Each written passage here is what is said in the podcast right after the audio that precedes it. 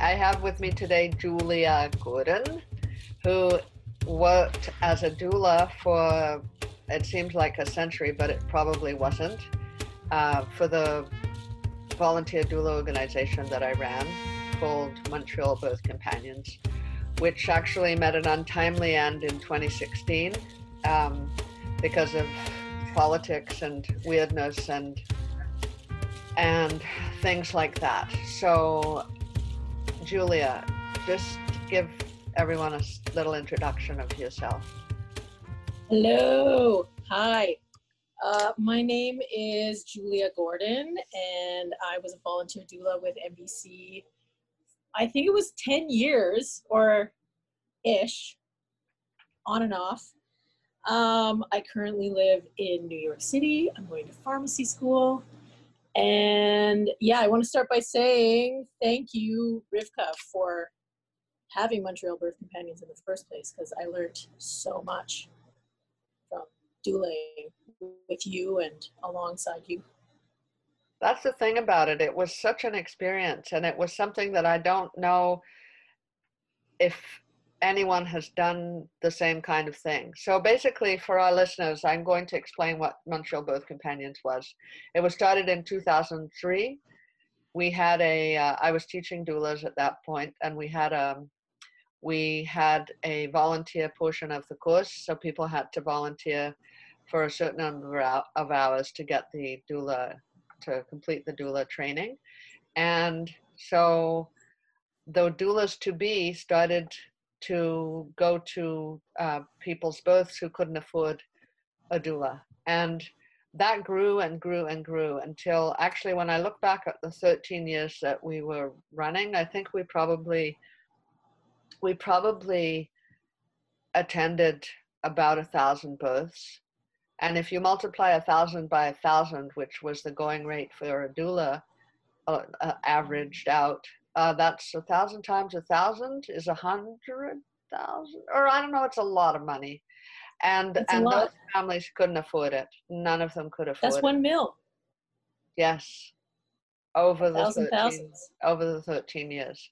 We never got any funding from anyone. The only people that funded us every so often were private clients that I had would, would throw a few hundred dollars our way, and I would throw that directly at a doula that had been up for two days assisting a mother we the the mandate was to provide free doula services for marginalized families. That was it. We didn't have meetings. We didn't have uh, fancy schmancy grant application regime. We didn't have we didn't have anything. We just had a bunch of really dedicated volunteers. So tell us a little bit about your experience with MBC. Well, I think I came in when in about like 2010, and you had had the school running for a while, like you were teaching doulas, and I think you'd already, um, yeah, you had like an affiliation with uh, La Maison Bleue and the CLSCs. And so I came in, um, I had done a little bit of training in Vancouver and had also gone on a strange doula excursion to Peru. Um, but I hadn't, I, I think I was still looking to, I don't know, learn more about birth and um, how, and yeah, do volunteer work, be in community, and I guess be with women was like, I was motivated by that. And so I was recommended um, by a friend, my friend Natalie, said to check you guys out in your school. And I remember meeting you, and I think it was pretty much right off the bat. You were just like, "Yeah, you're you're in. You're you're good. Let's go. Like, here's a client, or like, here's a few different clients." And then I think we also started planning a fundraiser right away as well, which was great.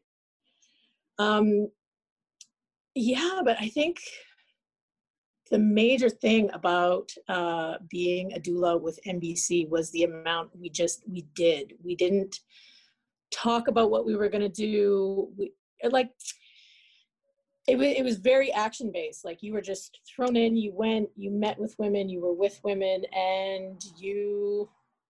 Or there was a lot of like apprenticeship, that kind of thing. Um, and less about like planning and talking and and all of these other aspects of um, not-for-profits or charities uh, yeah. I don't know if that's am i making any sense at all? I feel like i'm just rambling. Well basically it's such a it's such a crazy miraculous organization that we were part of. It's kind of hard to get that across to people because these days the most of the volunteer organizations that i've had any contact with over the past 10 years have been just like huge bureaucracies, either huge bureaucracies or little bureaucracies, or else weird kind of um, driven things that are just out to, to, to kind of soothe someone's agenda. So the main thing about right, and I guess that's it. Yeah, it's just that it was like so hands on. Like we were just we were in the mix from the get-go and you were learning. And i i think that was the one of the things that i took from mbc was being in sort of like an active apprenticeship role where you're learning hands-on with people um, and how like all the subtleties that come with that like all the things that you learn from being uh, like in relation to somebody as opposed to like being taught from a book or you know an idealized you know you learn this is what a mother should want to do after her birth or this is what um this is what breastfeeding looks like for a mother or you know and so you learn all these things from from books or from in a classroom setting but then when you're actually like in someone's home or in a hospital or working alongside a midwife you see the reality of how what a huge range of experiences women have bearing children and breastfeeding and laboring. And yeah it was really this like bit by bit you're building your your toolkit of like what you find is important as a doula and you know what women like actually need. Instead of exactly like you said like you take the bureaucracy away and all of these like idealizations away and all you're left with is like you know people's real experiences and and I can't think of another experience in my life where I've learned like that. Like, you know, I've been to school so many different times and you're always learning about the idealized versions of things. And then you go into the real world and it's completely different from what you've been taught or whatever. That's so um there are a couple of pretty deep uh I would say um accusations about what we were doing. One of them is, and we'll, I'll I'll say both of them, and then we'll talk about each of them. One of them is that uh, by doing the work for free, we were um, undervaluing people's other people's work who were doing, you know, charging a thousand to fifteen hundred dollars a birth. That mm. was one of the accusations, and the other one, and I whatever, I have my own opinions about that, but the other one is a little bit more serious, and that is just given the whole political realities that we live in, going in as rich people and mostly as rich white people, although it, I mean, all of our doulas were not white, but we're certainly more affluent than the people that we were serving. Mm-hmm. Um, where does the kind of, you know, great white hope end and actually serving people begin? And if you're mm-hmm. learning something and you're taking something from it, then how does that, where, where's the arithmetic there? And what what does that mean in mm. terms of our our equality or our inequality or how are we looking and talking at people that we're accompanying for free? And so i'd like to address that. Right. That makes sense. Yep.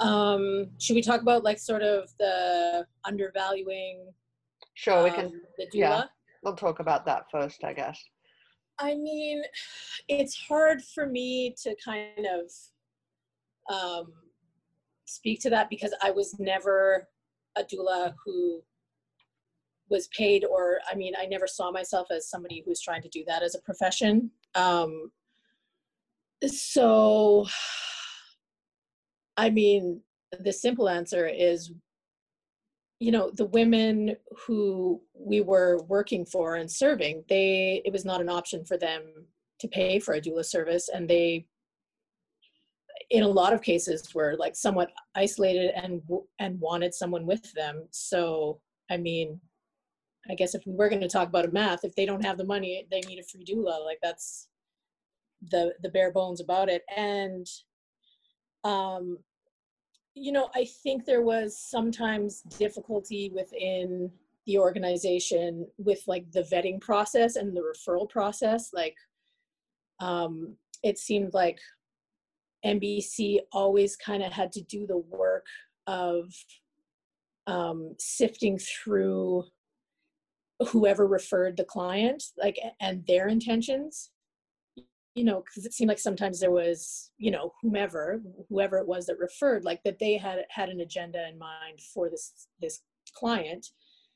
You know, and then we'd meet with the client and we'd find out that their needs were completely different. Like maybe mm-hmm. they just needed childcare or you know maybe they really desperately wanted like three or four women to be with them or you know and it, it was always just kind of trying to gauge what that actual want of the the woman who was pregnant what you know like what what their their desires were um but i also i think i i jumped onto a couple of uh, paid clients at different times and i always found those for myself personally, those births to be a little bit more problematic, or those clients to be a little bit more problematic. There was more of like, um, like it's almost like when we were being paid, it's like we're saying that we're guaranteeing what their birth outcome is going to be, or that we're somehow responsible for that. And I think I was the type of doula who wanted the freedom to be with someone in real time and work with them as things were unfolding and like not try to control the outcome or and I think as soon as money was getting for me when money got involved that that's what was tending to happen. Like I was kind of signing up to say oh yeah I'll make sure that you know your birth plan is fulfilled and and I just you can't do that with with birth. It's it's a process that is like you can't control like most real parts of life yeah we're kind of living through that now i guess. Right.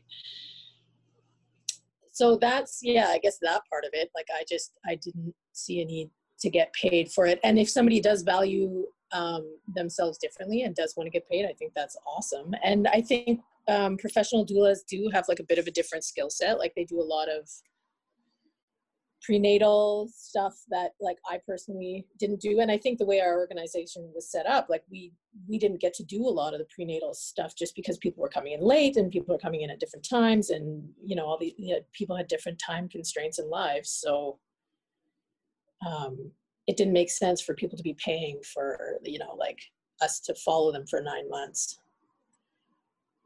And what was the other thing? Well, I just want to go back a minute because um, you had mentioned in the beginning of the interview uh, that people uh, that we would be referred from CLSCs and the Maison Bleue, and of course, everyone that's listening isn't from.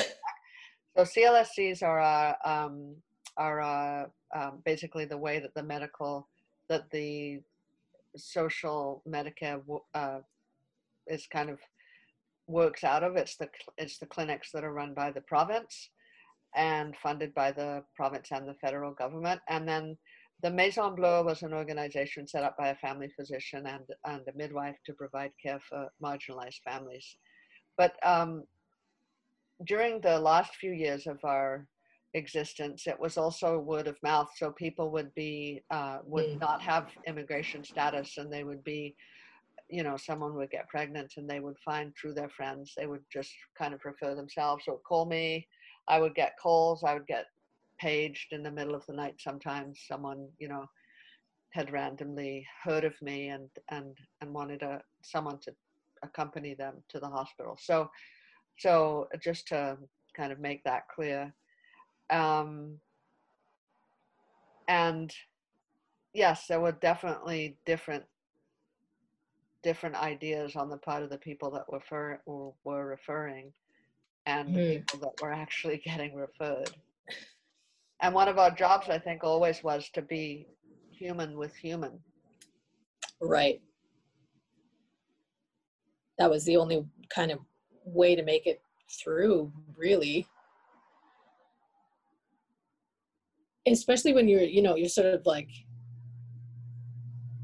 yeah like if you're going to someone's house i remember one time um i think i was yale was on a birth. Who yale was one uh she was a long time mbc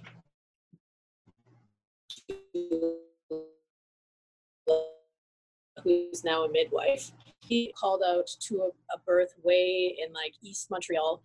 And yeah, I think, oh no, she was already there and she called me and she was kind of just like, hey, I kind of want to have a backup here. Can you come, come out and meet us? So I went all the way to East Montreal and I just remember this moment of walking into this woman's house and, you know, she wanted us there. She wanted accompaniment and she was figuring out going to the hospital. And I remember walking through the door and, you know, she was fully in labor in her living room I've never seen this woman or met her ever. And just like that moment of, um, like just how real it is to be with people when they're going through something. And it's like, I didn't feel the need to introduce myself. She didn't want to know. She wasn't, you know, it was sort of just like, like, how are you going to be in this space with me like i also have to like be careful like what am i bringing into this woman's home with me um, while she's in the middle of you know contractions in her living room with you know another strange woman in her house too like so it's just like that part of human with human. It's it being like responsible with your own stuff. You have to be respectful of you know knowing that I, I don't know anything about this woman, but um, I'm in her home. She's invited me here.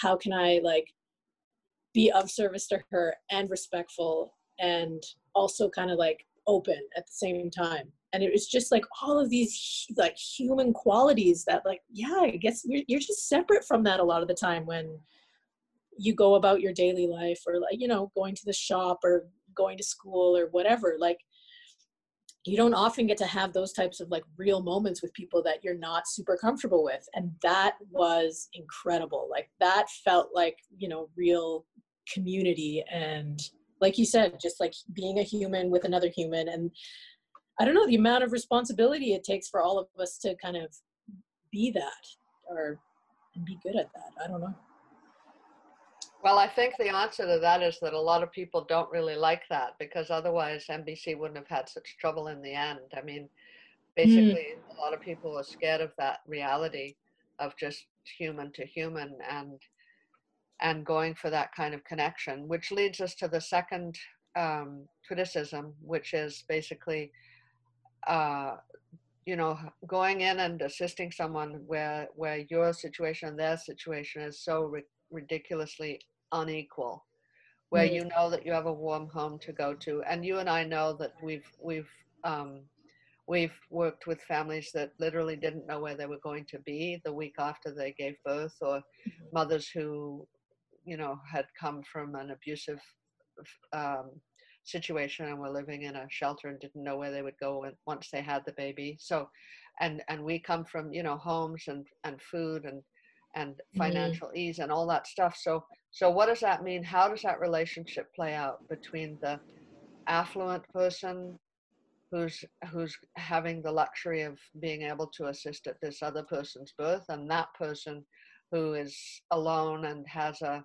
difficult history and maybe is just kind of desperate in terms of mm-hmm. what she's going through.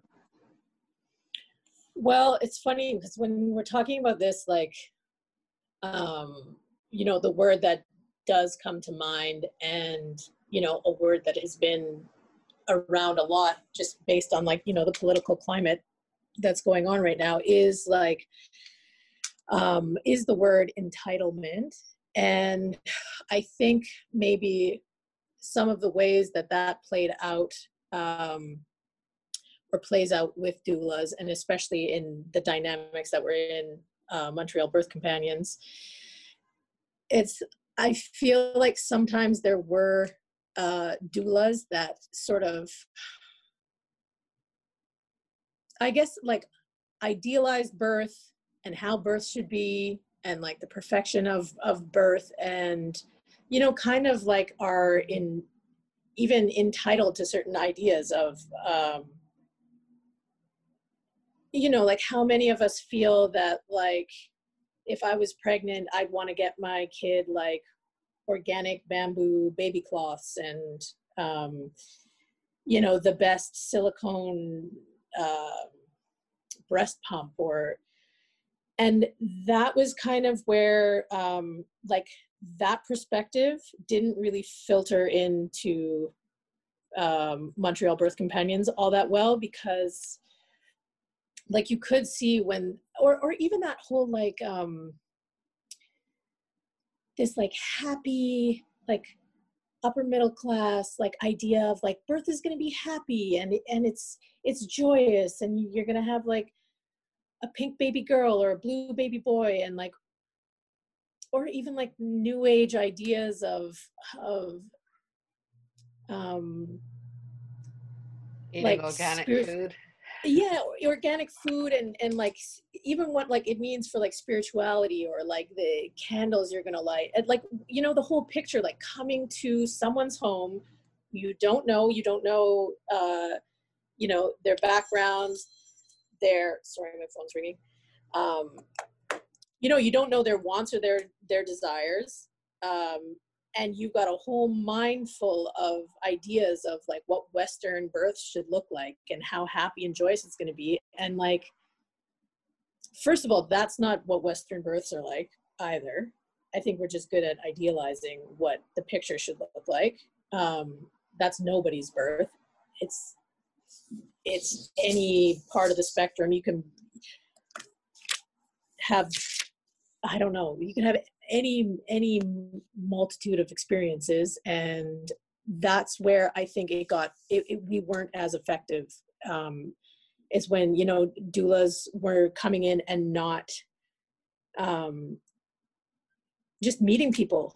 Like anytime you have a human interaction you have to like meet the other person they meet you and you guys try to find a middle ground to meet each other where you're where you're both at and i think that's the importance of working um, with groups of people who are from like all over different places in the world different classes different you know what i mean? Different experiences. And yeah it's just like that idealization and and entitlement to like feel like you are allowed to idealize what birth is.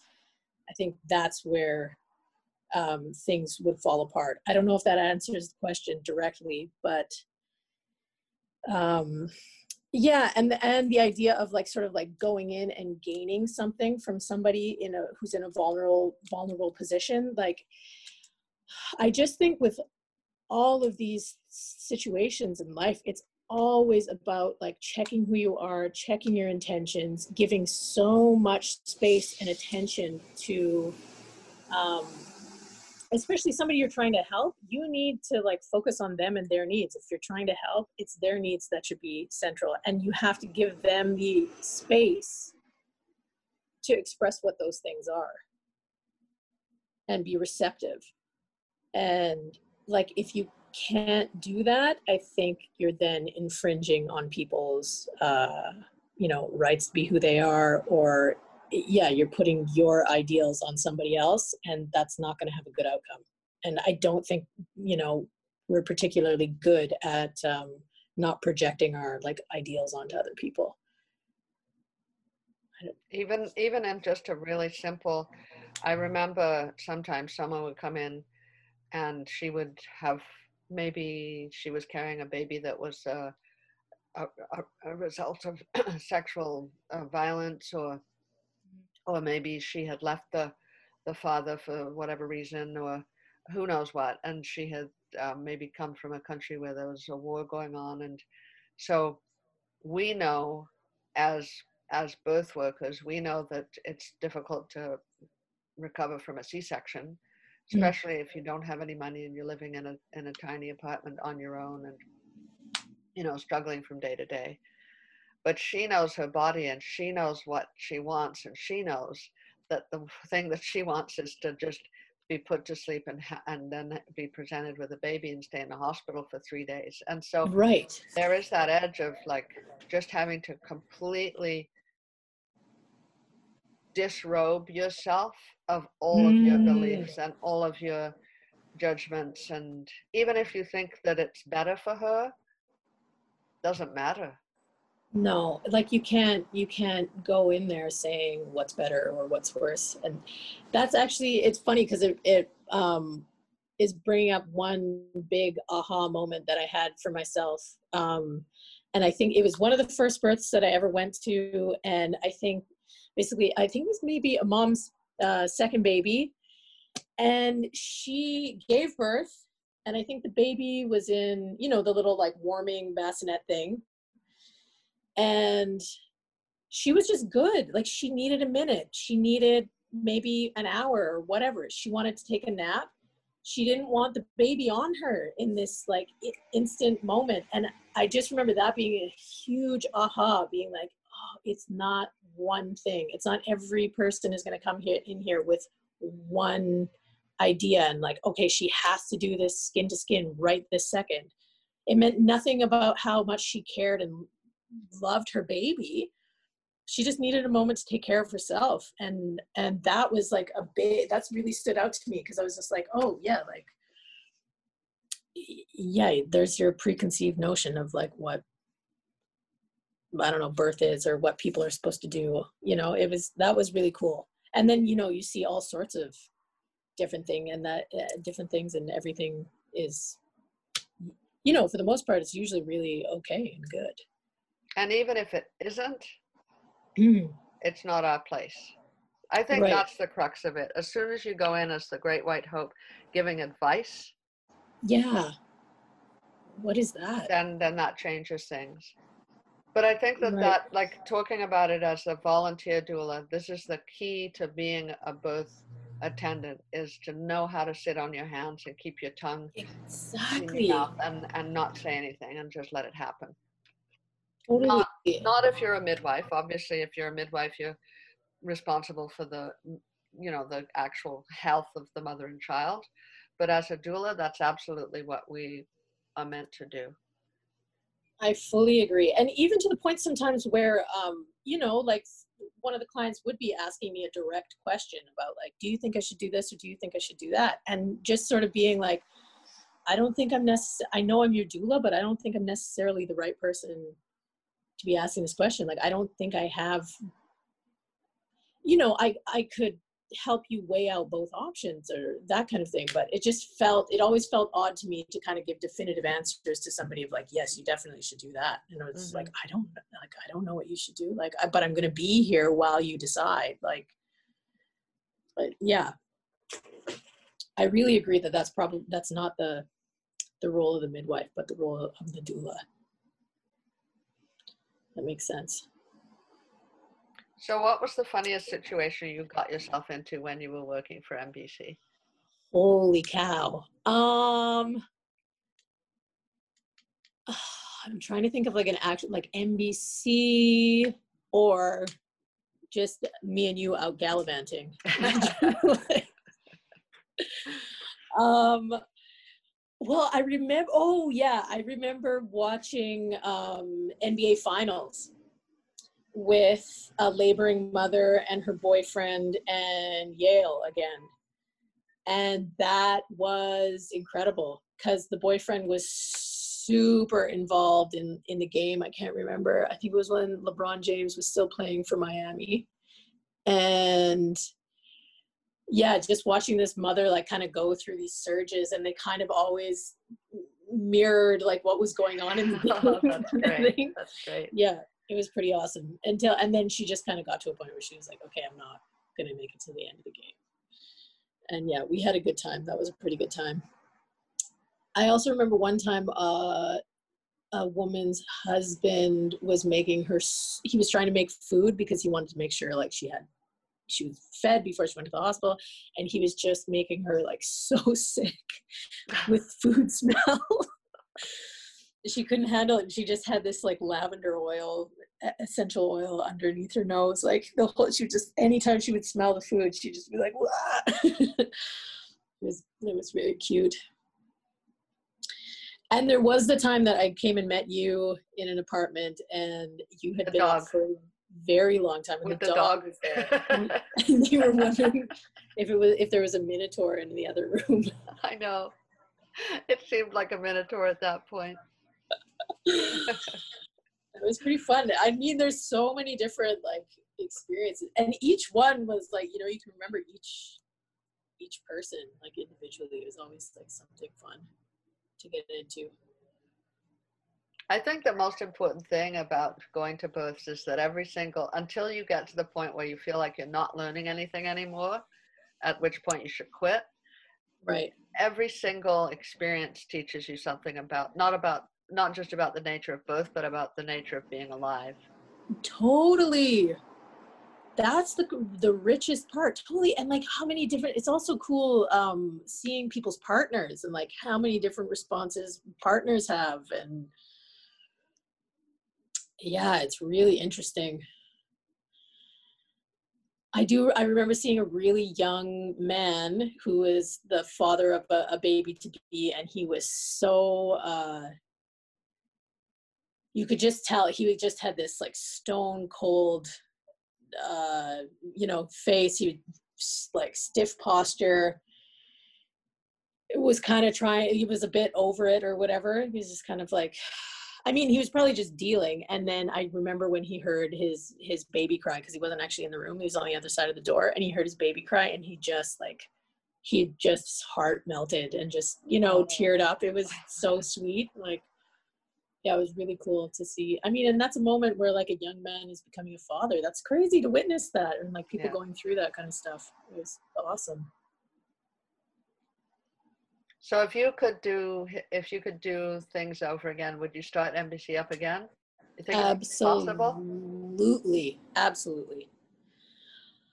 I mean, it's hard um I think getting all of your doulas on the same page and and um maybe there would have to be more discussions just to make sure that everybody's like kind of mind is in the same spot and kind of has similar intentions or something. I don't know. I, I mean, it's difficult because there were so many people coming in and out because we were all, you know, we were volunteers. Like, you know, people are giving up their time to to be there. Um, but absolutely, like I and I think we were talking about this before, but how many midwives have come out of MBC, like currently, that that have gained experience and through the Yeah, organization so many.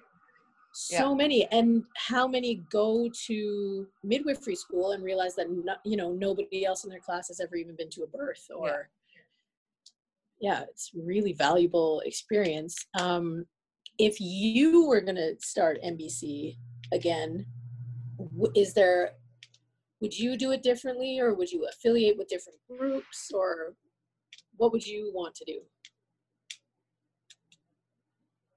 Right now, I feel like the culture and the climate has changed so much, it would be impossible. I think we just had a magical moment there. Because It's- right now, true like the thing that closed it down was basically three things there was political instability within the organization. Uh, people were expecting the organization to be more than just have a mandate to um, to provide free doula care to marginalized families.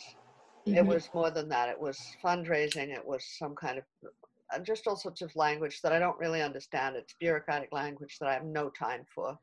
I'm the kind of person that doesn't even have papers for almost anything that I do. I'm an anarchist, so how am I gonna, you know, have a board and have meetings and all that crap? I'm so busy anyway. I don't have time for that. As and you it takes away from everything that Yeah. we were doing so there was that, and then there was that really terrible, terrible thing that happened where the hospital, um, Oh, the hospital policy was only one doula, one, two support people allowed in, and so a very abusive friend of the laboring woman was allowed in, and and so the two doulas had to split shifts, and one of and and one of them was sexually assaulted by this friend. So Mm. that really uh, was kind of the death knell as well for the organization. Um, but more than that, I feel like doulas these days are so um, you know, so so what was that word that you said? That's the common word that I can't remember now. It's not privileged. Entitled. Entitled. Like, if you're Right. just learning how to be a doula and you finish level one, you've maybe learned 20 hours of being a doula, suddenly you have to be paid. So then, literally, what about all the people that don't have enough money to pay you? like- right. I don't think I would find volunteers at this point. Right. And I mean, I don't want to like poo poo on on working doulas too much, but like if you have the money to pay for a doula, like in a sense, you may not need a doula. like maybe, I don't know. Like I know, I- maybe that's not totally true, but like it just seemed that the point of what we were doing was, you know, to be with people who wanted someone there.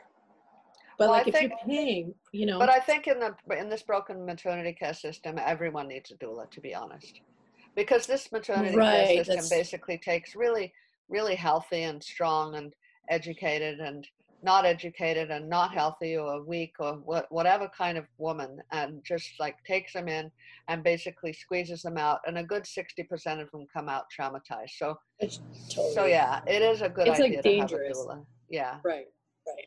but yeah, I don't think the volunteer organization would work at this point because I think Right. we're at too difficult a place in our history, and I think that Mm.